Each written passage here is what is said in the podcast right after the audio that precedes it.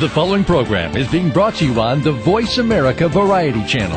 For more information about our network and to check out additional show hosts and topics of interest, please visit VoiceAmericaVariety.com. The Voice America Talk Radio Network is the worldwide leader in live Internet talk radio. Visit VoiceAmerica.com. The views and ideas expressed on the following program are strictly those of the hosts or guests and do not necessarily reflect the views and ideas held by the Voice America Talk Radio Network, its staff, and management.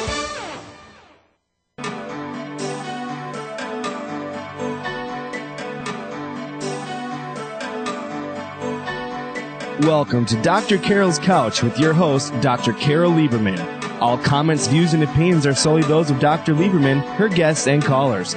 Now it's time to have a seat on Dr. Carol's couch. Here's your host, Dr. Carol Lieberman.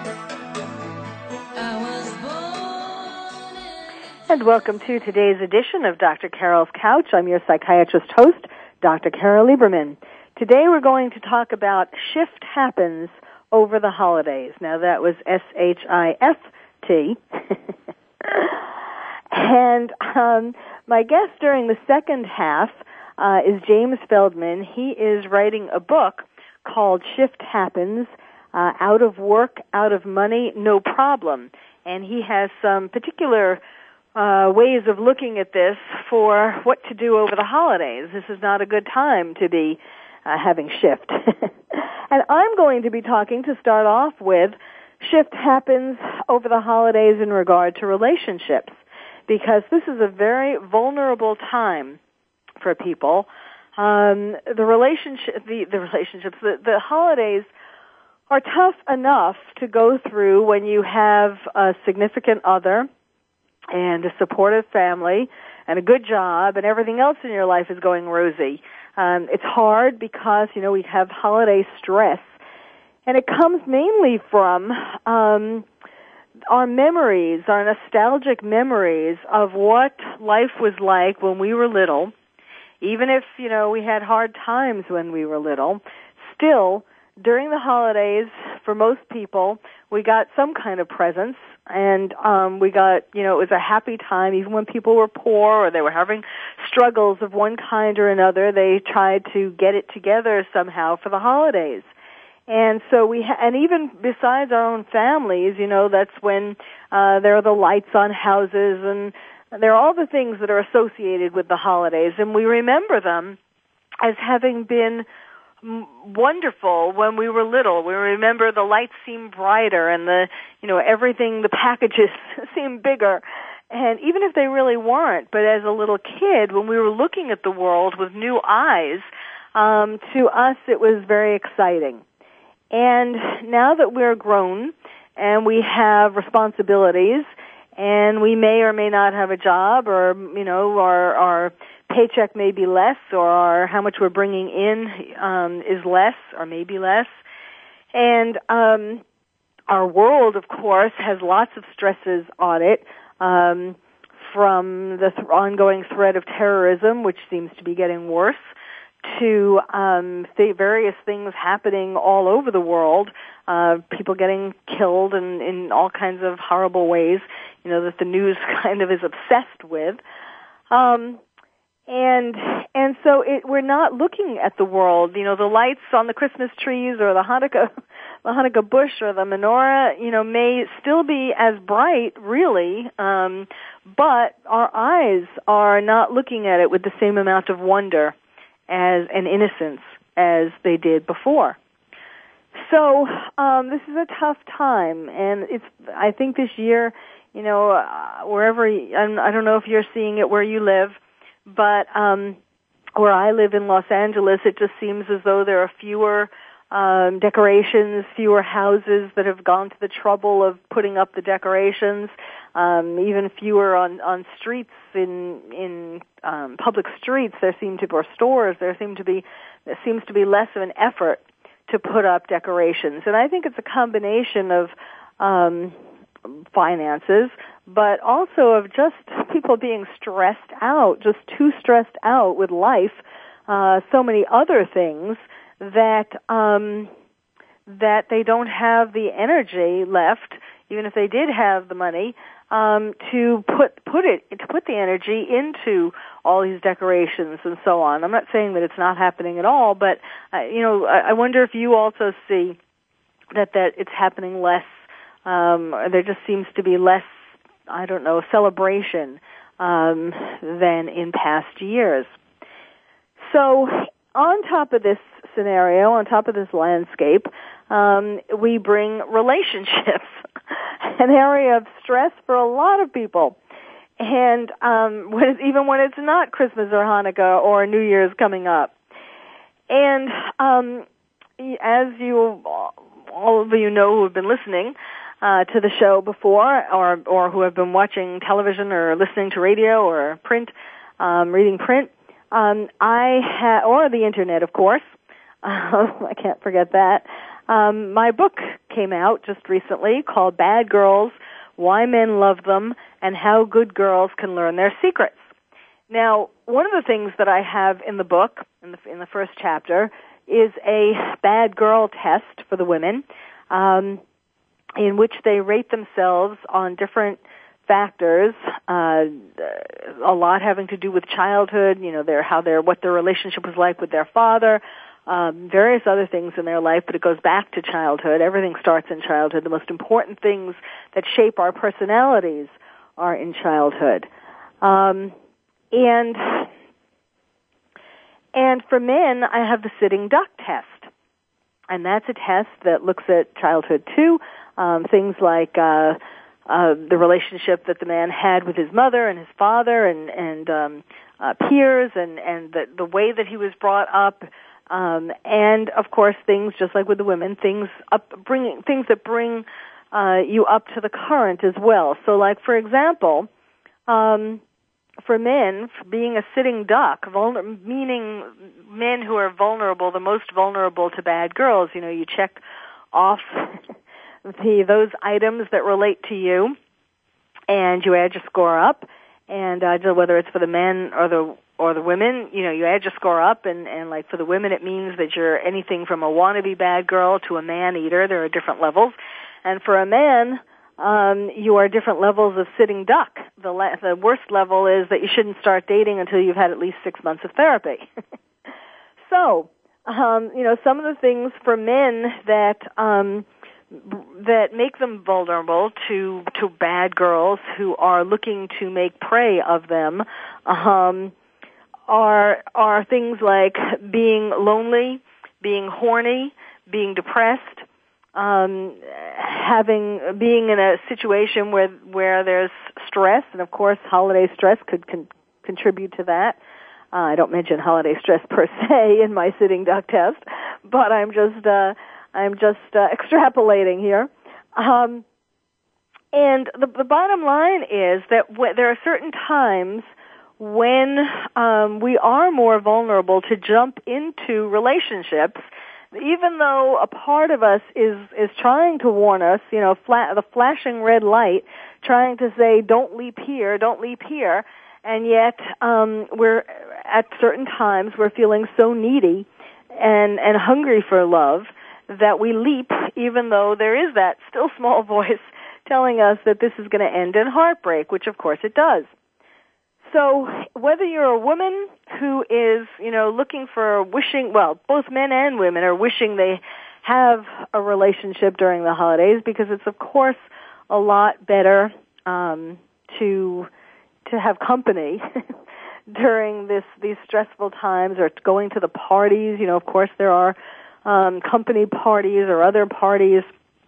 Um, and even if it's even if you're just sitting home and watching things on television, uh, like It's a Wonderful Life or you know any of the holiday kinds of fare that there is on television, it's of course much nicer if you have a companion to watch it with and a companion who is your partner, who you're having a relationship with, makes it even nicer.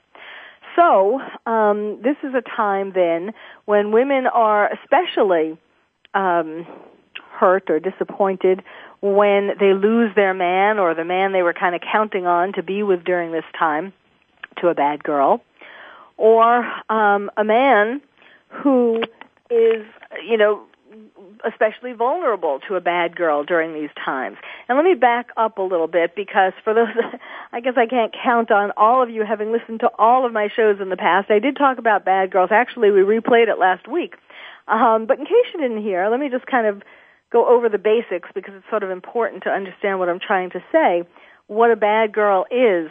Um, a bad girl is not somebody who's evil, but it's a woman who has started out by having a dysfunctional relationship with her father when she was growing up. And this could be either something really serious, like the father was abusive, or it could be something sort of inadvertent, like the father had problems of his own. He was an alcoholic, or he was depressed, or he was a workaholic. And whatever the particular situation was, it made the little girl grow up feeling as though she wasn't lovable and thinking that no man was going to love her and that she wasn't going to find a prince. But this, and this directed her towards relationships with bad boys. Um, who, you know, men who did treat her badly in the way that she kind of expected. Different relationships, different dysfunctional relationships between the girl and her father causes the woman to go towards um, different types. I, I, my first book was Bad Boys: Why We Love Them, How to Live with Them, and When to Leave Them. And so I defined 12 different types of bad boys, and these women are attracted, depending upon their relationship with their father, to each of the 12 types of bad boys. Now, what happens to women who then go on to become bad girls is that, yes, indeed, these bad boys hurt them, dump them, treat them badly, cheat on them, lie to them, and so on. Uh, 12 different ways of being bad. And um, that further confirms the woman's idea of herself as being unlovable. And so instead, she goes on to decide that she um, she's never going to find a prince. She's never going to find a man who's going to love her for herself. And so instead, she's going to get something from the guy. She's going to pick a guy who she can get something from. If not love, then something else. And in my new book, um, Bad Girls, I define 12 types, the dozen dangerous damsels, as I call them, 12 types of bad girls. So, for example, we have gold digger who's looking for a man to give her money or gold or credit cards and so on. An addict who's looking for a man a man to give her drugs or alcohol or be an enabler. A sex siren who's looking for a man to um, worship her, sexually adore her uh, a sexual withholder who's essentially looking for protection, a married woman on the prowl who's, who's looking for an affair, a commitment phobe who's looking for a man to hang in there without a commitment, uh, a husband hunter and trapper who's looking for a husband, a husband stealer who's looking for someone else's husband, an ultimate damsel in distress who's looking for a lifetime, a lifeline, a cougar who's looking for a toy boy, a ball buster who's looking for a yes man, or, and last but not least, a bad girl scorned who's looking for revenge. Revenge on the man who is threatening to leave her. So those are the 12 different types, and um, so all you sitting ducks out there, you guys, you have to, these are the types that you have to be aware of. And, um, you know, it's really, and of course women, um, you need to look out for the guys who are going to be taking advantage uh, as well of this vulnerable time because both bad girls and bad boys um, prey upon. They know they have a radar that directs them to the man or the woman who is going to be most vulnerable to them, uh, to their to their uh, what they use. And I talk about in Bad Girls, I talk about the six secret spells of seduction that the bad girls use. So they're looking for the men who are going to be most vulnerable to these spells of seduction. Well, we need to take a break. Um, you're listening to Dr. Carol's Couch. When we come back, we'll talk more about shift that happens over the holidays regarding relationships. I'm your psychiatrist host, Dr. Carol Lieberman.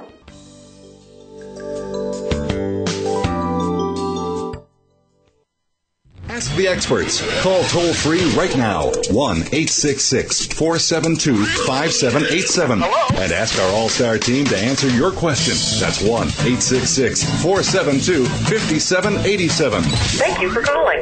VoiceAmerica.com. Are you ready to go green? You've asked, and we've heard you.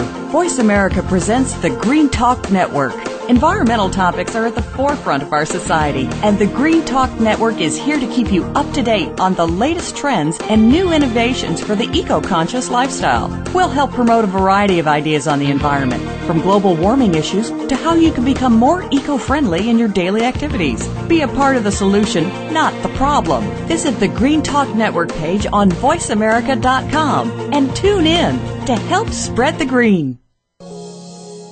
Are you having difficulty coping with these troubled times? Do you want help? Then contact Dr. Carol Lieberman today at www.drcarol.com. Dr. Carol is a certified psychiatrist who not only has won an Emmy, but is a regular on top television shows like Oprah Winfrey and Larry King. She's here to help you through books, CDs, and helplines. Having trouble relaxing? Check out her relaxation CD. Has the fear of terrorism crippled your life?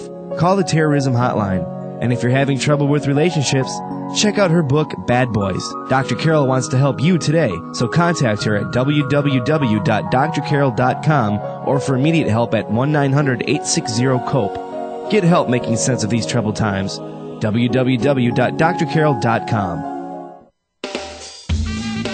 Radio by George is a lifestyle program dedicated to improving the lives of listeners by focusing on the holistic growth of their mind, body, and spirit. Host Eddie George shares his life experiences as well as the experiences of his guest commentators and experts with the listening audience to focus them toward reaching their personal and professional goals. Tune in every Monday afternoon at 1 p.m. PST 4 p.m. EST to Radio by George on the Voice America channel and learn more from the life experiences of a man who went from being a somewhat unruly kid in the streets of Philadelphia to a retired professional athlete who has become a role model for not only young people but for businessmen and women globally. Plan to spend your Monday afternoons with Eddie George and his empowering talk radio show, Radio by George. That's every Monday at 1 p.m. PST, right here on the Voice America channel. Stimulating talk gets those synapses in the brain firing really fast. all the time. The number one internet talk station where your opinion counts. VoiceAmerica.com. Welcome back to Dr. Carol's Couch. If you have a question or comment for Dr. Carol, dial toll free at 1 866 472 5788. Now back to the show. Here's Dr. Carol Lieberman.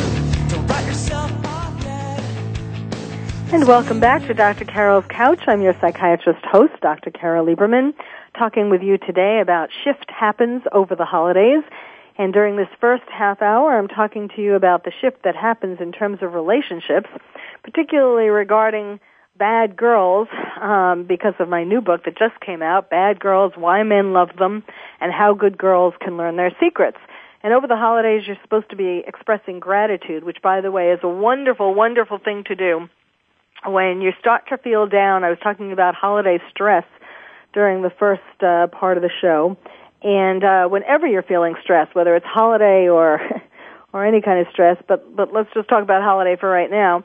Um, you know, when you start feeling deprived, when you start feeling like you were, wish you were that little kid um, opening lots of gifts, uh, start instead take a pause and be grateful. Start thinking about all the things that you do have in your life or that you are, you know, the talents you have. I'm not just talking about material goods, um, but people you have in your life as well, good friends and so on. And one of the things that I'm grateful for this holiday is um, the the reaction that I've been getting to my new book, Bad Girls, because it's just so. This is why I wrote it. I, in fact, I say in the dedication, um, it's dedicated to help men and women find the love they deserve. And um, I I can't you know it's just come out so I can't say that I I have that has worked yet but it certainly has set people on the right path and what I'm grateful for is how excited people seem to it's, it really seems to be filling a need because people seem to be really excited to get it both the women um, who want to find out the bad girl's secret to secrets to a man's heart because they're tired sick and tired of losing out their man to bad girls and the men who are sick and tired of being vulnerable to bad girls and losing their savings and their sanity in the process. And as I was saying in the first part of the show, that a bad girl is a woman who has hardened her heart, whereas a good girl is a woman who has her heart still on her sleeve and, and gets hurt. Um, again, I'm not trying to turn women into bad girls like the types that I was talking about, the addict or the gold digger or, you know, any of the 12 types, but I am trying to help women by giving them these secrets. I interviewed over a 100 men and I have the best stories in the book and I um, through from these stories, from all of the hundred stories, I, I distilled the secrets to a man's heart that any woman can use without really becoming bad, not to fit under these twelve, not to become one of the dozen dangerous damsels, but to know how to attract the attention and to, to get a chance and, and to keep a man once they have attracted him. So it helps both men and women, and I am grateful for the need that this seems to be filling. People seem to grab it. of course, that could have something to do with the picture on the cover as well. But I wanted to talk about some bad girls who are in the news this holiday season. Um, one of them that really um, some one story that's really bothering me that's in the news is the tragic suicide of Mark Madoff, the son of of Bernie Madoff. Now, yes, of course, Bernie Madoff is a bad man, and he bilked, you know, way too many people out of way too much money. Um, and his son just killed himself, hung himself, hanged himself. Um, and the thing that bothered me, I mean, of course, that's just a tra- and he he did it with a a leash, a dog leash, which I think is rather symbolic of um how he was feeling, you know, sort of being dragged around by his family. And I think as much of a sign of of hopelessness that it was, um it was you know that as far as the reason for why he committed suicide, it was also really out of anger. And I think he was angry at all of his family. Oh, and, and of course the significant part is that he did this on the day, the second year anniversary of the day that his father was arrested after he and his brother had um, told the authorities about what his father had done, uh, which was right after the father confessed that he had done these things. Now, people are saying that, um, you know, the you'll I'm sure you've heard or read in the media that um that he was that Mark Madoff before he, that his suicide people are attributing that to the stress that he was under um because of lawsuits having been filed recently and I'm sure he knew it was coming civil lawsuits um against him and his brother and a bunch of other people for um by the person who is representing the people who lost their money trying to get money from whoever they can and saying that in particular in regard to Mark and his brother that they knew more than they let on. Maybe they did. I certainly don't know. However, if they did, it seems unlikely that if they would have reported their father to the authorities um, when they when the father confessed to them what he had done. I mean, obviously they they're smart enough to know that they would be getting themselves in trouble too. But anyway, be that as it may, I'm digressing. I'm trying to get to the bad girl in the story. And the bad girl, as I see it, is Mark Madoff's wife, who at the time that he suicided, she was in Disney World with their daughter. And um I mean, how insensitive could this woman be? I'm sure these past two years have been really tough on her. Um, but she knew that this anniversary was coming up. She knew that uh, this anniversary of, of the arrest of, of the father, and I'm sure that that must have been a very hard time for Mark uh, and probably for her last year too, the one year anniversary of when Bernie Madoff was arrested. Obviously, that must have been very stressful for the family. But how do you leave your husband um, on uh, at this time and go to Disney World with your daughter, uh, leaving your son behind with your husband?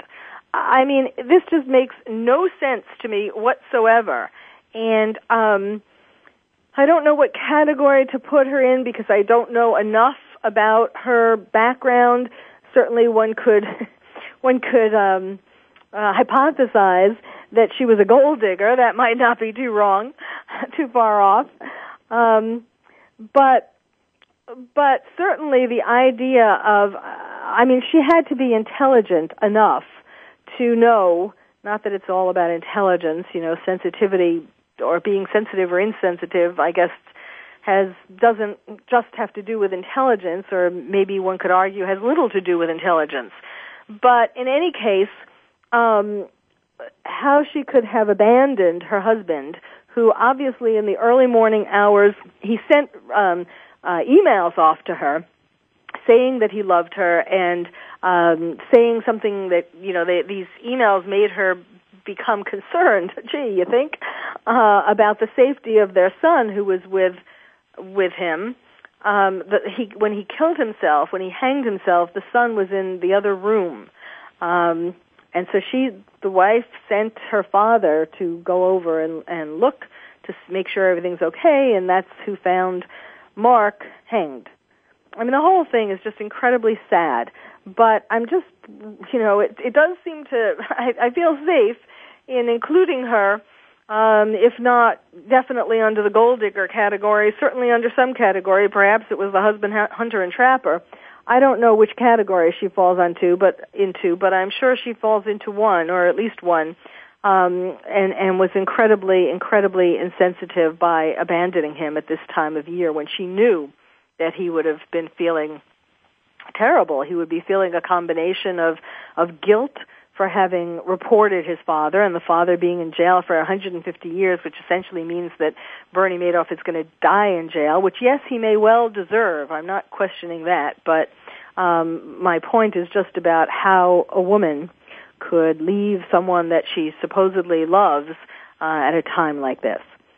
Also, something in the news currently or recently um, was the tragic or sad, it wasn't really, it was a sad death of Elizabeth Edwards, who was a real gracious, fine lady, um, particularly under all the pressure and that she was under. Um, and of course, the bad girl in this situation is Rielle Hunter, who fits under the husband stealer category of bad girl and who undoubtedly um, brought about, inadvertently or not, um, the the earlier death of Elizabeth Edwards. I mean, certain studies, there's enough research that shows that people um, develop cancer or have a relapse or have a worsening of cancer, just like just like many other illnesses, um, when a person is under stress because the stress lowers the immune system and in regard to cancer, you know, that, that just makes the person more vulnerable to a recurrence or, or an onset or a worsening of the cancer.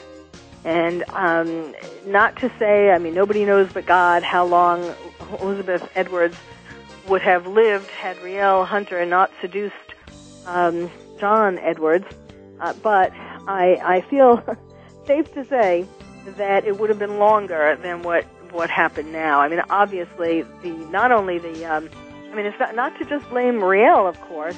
I mean, John Edwards. When I do my my update of Bad Boys, John Edwards, of course, is going to be in there as a misunderstood and married type of man, the the guy who's married and and finds a rationalization to go for a woman uh, to have a mistress, whether she's a bad girl well, I guess by definition she'd be a bad girl, but um, so so it really is bad. I mean, and obviously he was the one who um, had the commitment to Elizabeth, and obviously, you know, it is more uh, he who should be bearing the responsibility and the guilt for Elizabeth's death, premature death.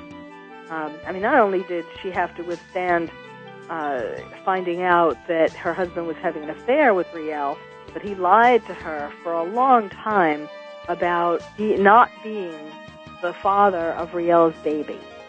And of course, that was the second shoe that dropped, and that was incredibly, incredibly painful as well. I mean, it wasn't just that her husband lied by having an affair, but he lied, he continued to lie by not admitting that he was uh, the Rielle's, their baby's um, father, Rielle's baby's father. So, um, so here are some, I mean, there are bad girls in the news all the time, quite frankly. There's sort of an epidemic of bad girls and bad boys because of a number of things happening. Uh, primarily because of the number of divorces that seem, to be um, increasing from one generation to the next. And of course, that causes there to be more to be, to be more likely that there will be dysfunctional relationships between children and their parents. Um, for example, a father who, um, you know, who, well, a father who has a mistress and, and doesn't, and, and the, pa- the parents get divorced and the father doesn't see the little girl as much as he did when he was married to her mother, for example. Um, and also, of course, there is the the um, glamorization of of bad girls and bad boys in the news. I mean, Miley Cyrus. Oh, how could I forget that? Miley Cyrus is also in the news these days, and uh, for having um, for being sh- sh- a video was taken of her using a bong um, and smoking a, a drug that is illegal in some states and not illegal in others. Um, but what really struck me from the video, I mean, she is on her way to becoming another Lindsay Lohan, who I mention in my book as the addict type of bad girl. But what was it was what was really striking about that video was um, how sad um, Miley was looking, how pathetic and, and desperate and sad.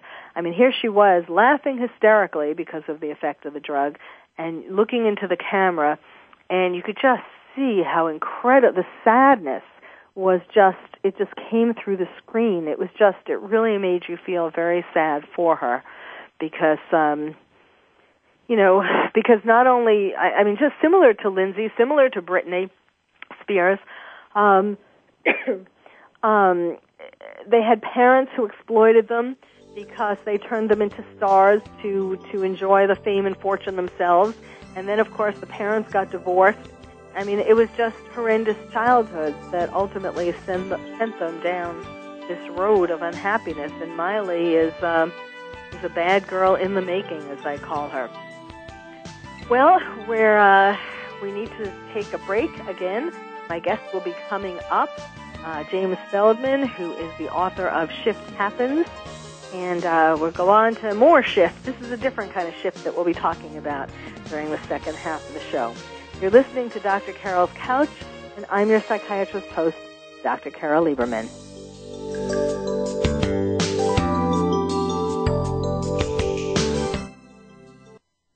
Ask the experts. Call toll free right now 1 866 472 5787 and ask our All Star team to answer your question. That's 1 866 472 5787. Thank you for calling.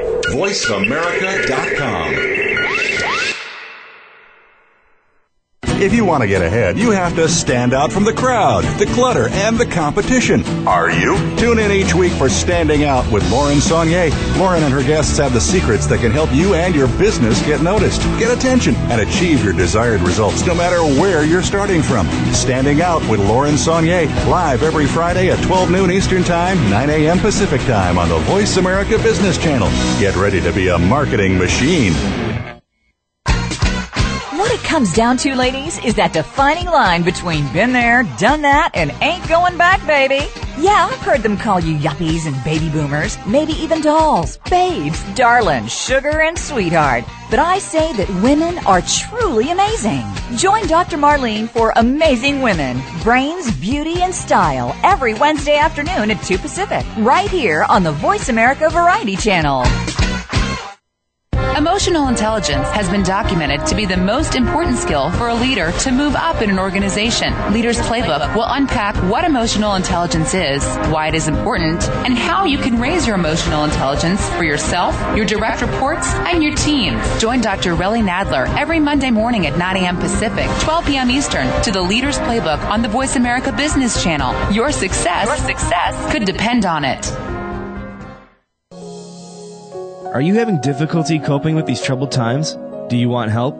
Then contact Dr. Carol Lieberman today at www.drcarol.com. Dr. Carol is a certified psychiatrist who not only has won an Emmy, but is a regular on top television shows like Oprah Winfrey and Larry King. She's here to help you through books, CDs, and helplines. Having trouble relaxing? Check out her relaxation CD. Has the fear of terrorism crippled your life? Call the terrorism hotline. And if you're having trouble with relationships, check out her book, Bad Boys. Dr. Carol wants to help you today, so contact her at www.drcarol.com or for immediate help at 1-900-860-COPE. Get help making sense of these troubled times. www.drcarol.com. Streaming live. The leader in Internet talk radio. VoiceAmerica.com. Welcome back to Dr. Carol's Couch. If you have a question or comment for Dr. Carol, dial toll free at 1 866 472 5788. Now back to the show. Here's Dr. Carol Lieberman. And welcome back to Dr. Carol's Couch. I'm your psychiatrist host, Dr. Carol Lieberman, talking with you today about how shift happens over the holidays. And my guest is uh, the man who trademarked Shift Happens you can tell right away that he's a smart guy, a savvy guy with an eye to the future. He knows what's going on. Um, and he's going to be talking, his name is James Feldman, and he's actually um, in the process of writing a book called Shift Happens. How do you like? What a coincidence. Um, Shift Happens, out of work, out of money, no problem. And he's going to be talking to us about how this relates to what we're going through over the holidays. Welcome to the show, Jim. Thank you very much. Well, tell us about this. Why? What what, what kinds of shifts um, are people looking at over the holidays, and how is it affecting them? And what kinds of uh, tips do you have, or, or ways to perspective do you have on this? Well, this is a very difficult time of year for all kinds of people. I mean, first of all, you, there's certain expectations, you know, in terms of gift giving and hanging around the family, often the family that you don't get along with the rest of the year. But as importantly, it's a time for people to really take a new focus on what they're going to do in 2011. And I often tell people, you know, we've all experienced the surprise of how different a street looks when we turn around and see it from another point of view. And so it's time to kind of look back at what was and then look forward and say what's going to be. And I kind of categorize that as a what if scenario you know, what if, what's possible, then what's next? Uh-huh. Because no one is going to go in and rescue you. And that's why a lot of the people that do motivational speaking are called self-help. The truth is, the self-help is from the standpoint of the audience, not from the speaker. And, and again, from my own perspective, it's pretty easy to say that change is upon us, and those who act will win, and those who don't refocus will lose. It's that simple. And whether we like it or not, those are the facts. Well, you know, the subtitle of your book, Out of Work, Out of Money, No Problem, um, there are a lot of people out of work and out of money right now during the holidays, which of course makes it even harder. And how do you say, why do you say, or what makes it no problem? Because often when you're thrown into this kind of a situation, your plate is wiped clean. You didn't like it but it was wiped clean and now you can sit back and look differently. I, I had a conversation with somebody about six months ago who was working for one of the big stock brokerage houses and he lost his job. And he had a few dollars, not very many. Um, and he went home and he started thinking about it. And a friend of his asked him to go over and check on his dog, the friend's dog. And he suddenly realized that everybody that went to work had the same problem, that they couldn't put their dog in a day camp, so to speak. So he set up a business where he goes and he checks on pets for ten dollars. And pretty soon he was making a hundred dollars an hour in essence. Then it became more than that because he started hiring other people who were also out of work. And now he's got 60 people doing nothing but checking on pets. There's no stress. The dogs are happy when they see him. The cats purr when they walk through the door. The goldfish come and greet him at the fish tank. And he makes $10 per visit. Hmm. At the end of the day, it's a cash business. Yeah. He's got, he's got no overhead, no stress, and he would have never done that had the change not taken place in his life. And yes, and and he probably and he enjoys it much more than the job he had. He said he said none of his none of his clients complain. well, yeah. Um, you know, I guess one of the keys that, to to all of this is trying to trying to not sink into um, a depressed or or paralyzed kind of state of mind where you know if you, if you don't start trying to think of these things early enough on you get to where you're just um you say pity porch. I'm going to say pity pot. Um and and um you're too immobile to actually come up with these kinds of creative ideas well but the, but the creativity is often based on necessity in in 1976 there was a movie called Network that many of your older audience might remember where the the guy was a newscaster and he stuck his head out the window and he yelled I'm mad as hell and I'm not going to take it anymore. So as I was starting to write the introduction to the book I decided to research his original speech. Mm. And while I won't waste your audience's time, I recommend that either they Google the quote or actually rent the movie but literally the speech that he makes in the movie in 1976 is identical to what we're all thinking about right now. Mm. And he basically says, I want you to get mad. I don't want you to protest. I don't want you to riot. I don't want you to write your congressman because I don't know what to tell you to write. All I know is that first you've got to get mad. You've got to say, I'm a human being. My life has value. So I want you to get up now. I want you to get out of your chairs. I want you to get up and go to the window and stick your head out and yell, I'm mad as hell and I'm not going to take it anymore. And that's what we all have to do. Yeah. Because as I as I said to you earlier, nobody's going to ride in on a white horse and rescue you. You got to do it yourself. Because life doesn't give us what we need; it gives us what we deserve. Well, uh, what do you mean? I mean, what do you mean by that? I mean, what do you mean by that? Well, there's a difference between needs and wants, and there's a difference between those that go after change or those that react to it. We're in the center of change, and you've got to accept it. And once you start to accept it, you start to take control. Because success comes from turning problems into opportunities. And if you don't do that, you're not going to you're not going to be able to survive. Okay, so basically, you're you're what you're saying is that that we're responsible for ourselves and if we don't if we don't do these things to go with these changes or come up with these creative ideas or um you know recognize that no one's going to ride in on a white horse to save us and do something about it then we deserve the bad things that we get versus if we are more um proactive and and uh we will deserve the good things that come from that. Well, I, I don't think it's a question of deserve. I think we've long passed the deserve part. Well, that's why you know, I was wondering what you you said that we don't get what we need, we get what we deserve. And well, we get what we deserve because we control our own destiny. Mm-hmm. Okay, as opposed to being entitled. Young people today have an yes. entitlement attitude. Yes. I mean, I I continually try to hire people in their 20s, and I'm very disappointed in the fact that they believe the world owes them a living. And I'm not trying to be categorical about every person in the world that's in their 20s, but there's a different work ethic. Yes, that's true. Um, but and the same thing happens. You know, let, let's make it even easier in in your realm. As a doctor, you prescribe medication, perhaps, and then the patient doesn't take it. Hmm. Is that your fault? or is it the patient's fault? Clearly it's the patient's fault.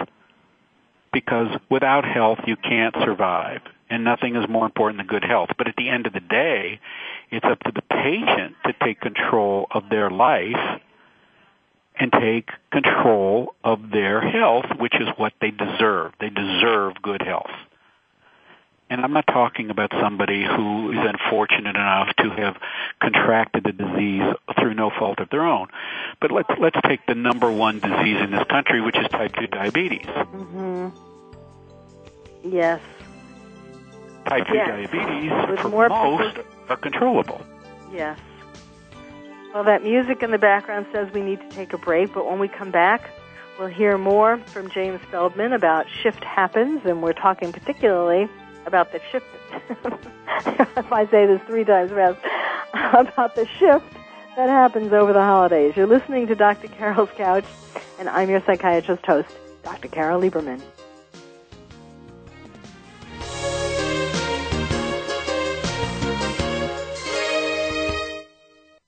Talk, talk, talk. That's all we do is talk. If you'd like to talk, call us toll free right now at 1 866 472 5787.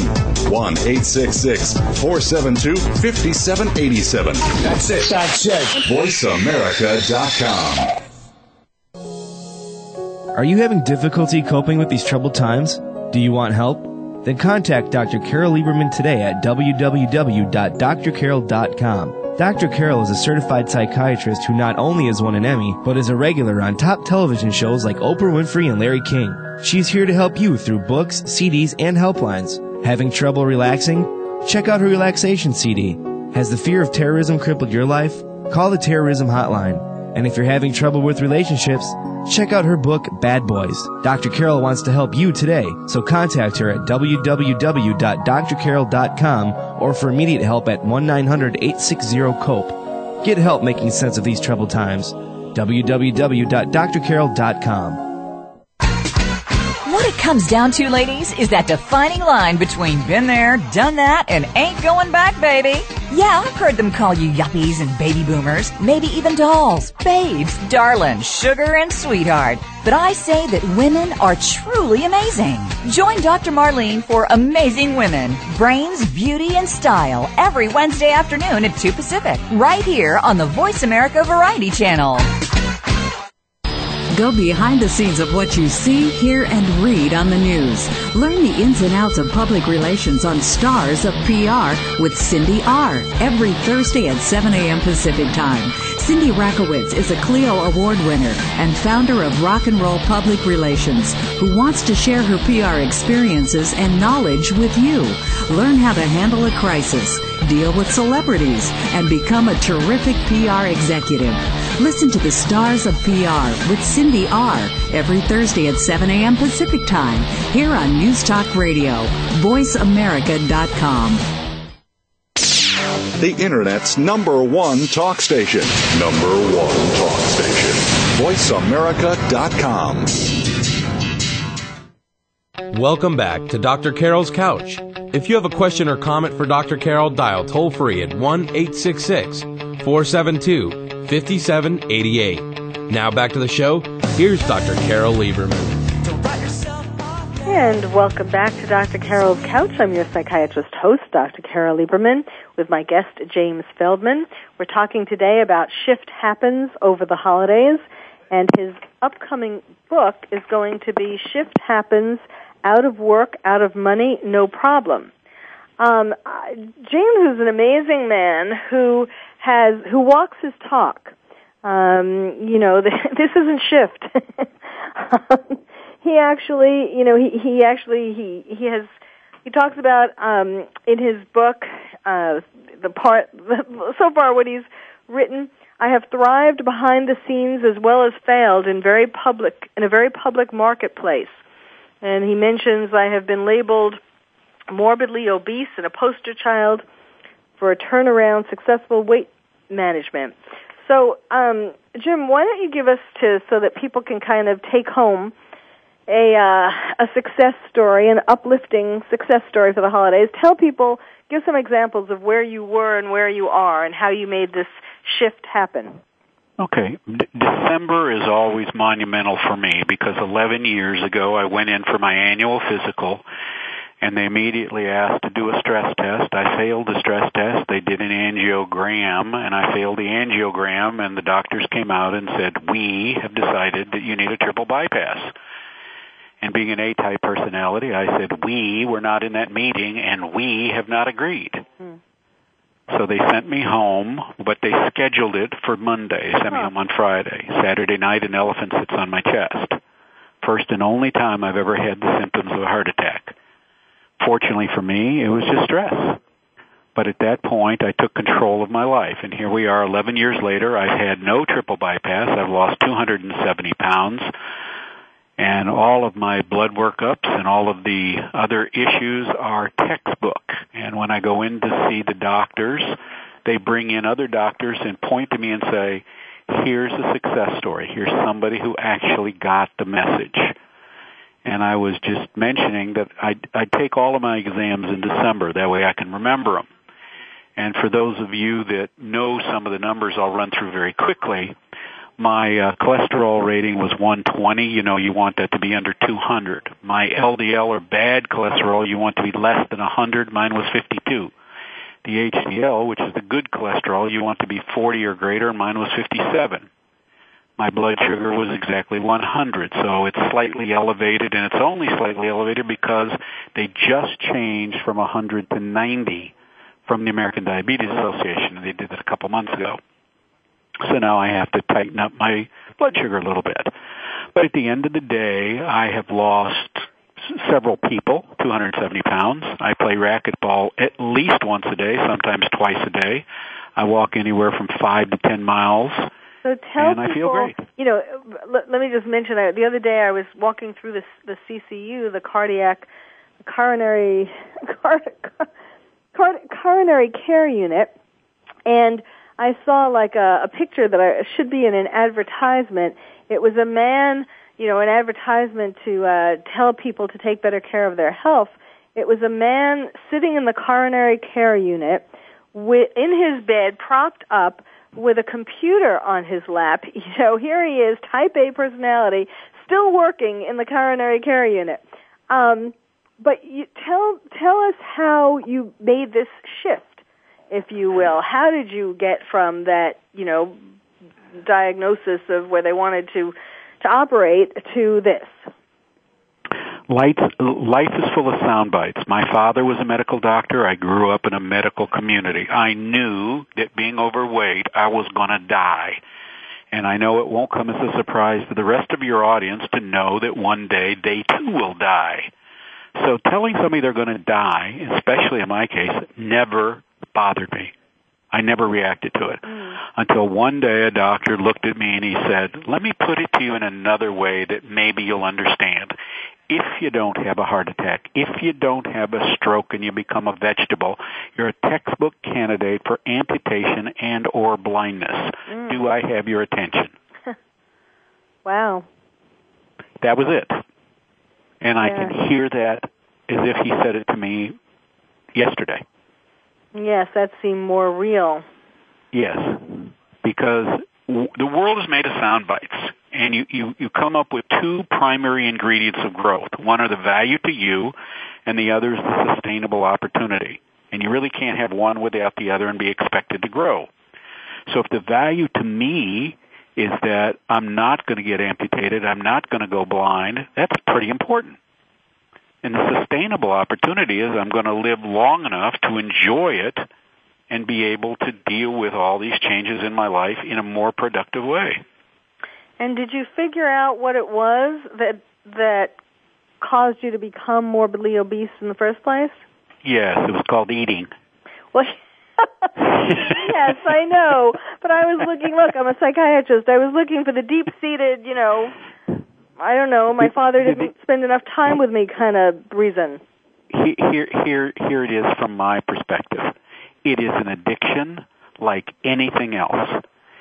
Difference is that the general society is unforgiving for that addiction. They're forgiving for alcohol. They're forgiving for drugs. They're forgiving for sexual appetite, whatever addiction you have. But overeating doesn't get forgiveness. They basically say, hey, just quit eating and you won't be fat. Exercise more and you won't be fat. Well, you have to figure out why you're eating. And for me, it was mindless. My way of handling stress was to blindly, robotically eat whatever was nearby. Mm-hmm. So I would skip breakfast. I would have a minimal lunch, and by three o'clock in the afternoon, I would be eating the chair off the leg, which terminated in a bag of potato chips or cookies or whatever was nearby. Mhm. Mhm. And of course, you know that's a a good thing to point out for the holidays because this is such a this is such a tempting time. Everybody there are goodies everywhere. Um, and you somehow it's easier to rationalize why you should indulge in them because it's the holidays. I'll I'll go on a diet after the holidays. Well, but what needs to happen is you need to set up your own benchmark. So let me just kind of be an evangelist for a minute. As I lost weight, I took in my clothes. I got rid of what I call my fat clothes. I have no fat clothes in my closet. Mm.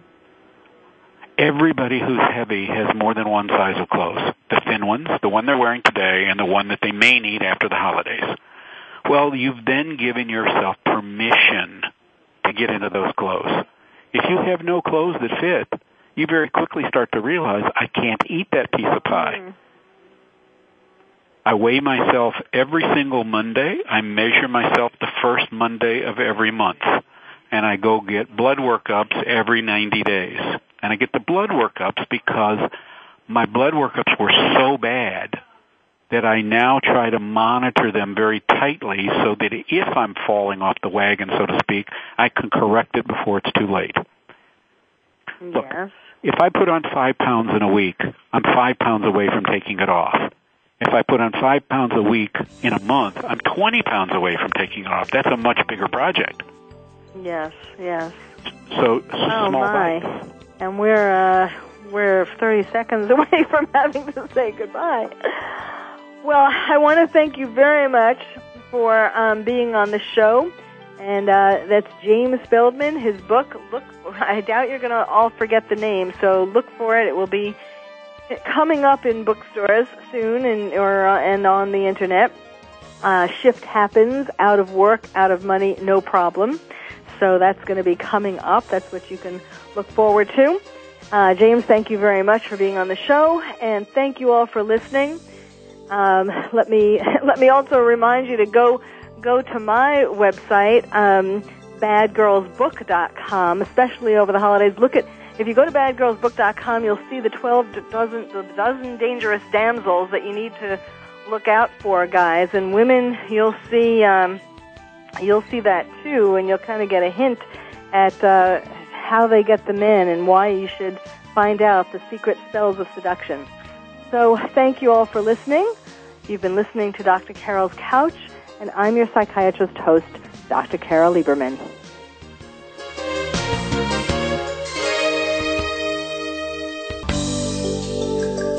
Thank you for joining us on Dr. Carol's Couch. Join us next week at 1 p.m. Pacific Time for another installment of Dr. Carol's Couch. We'll save you a seat.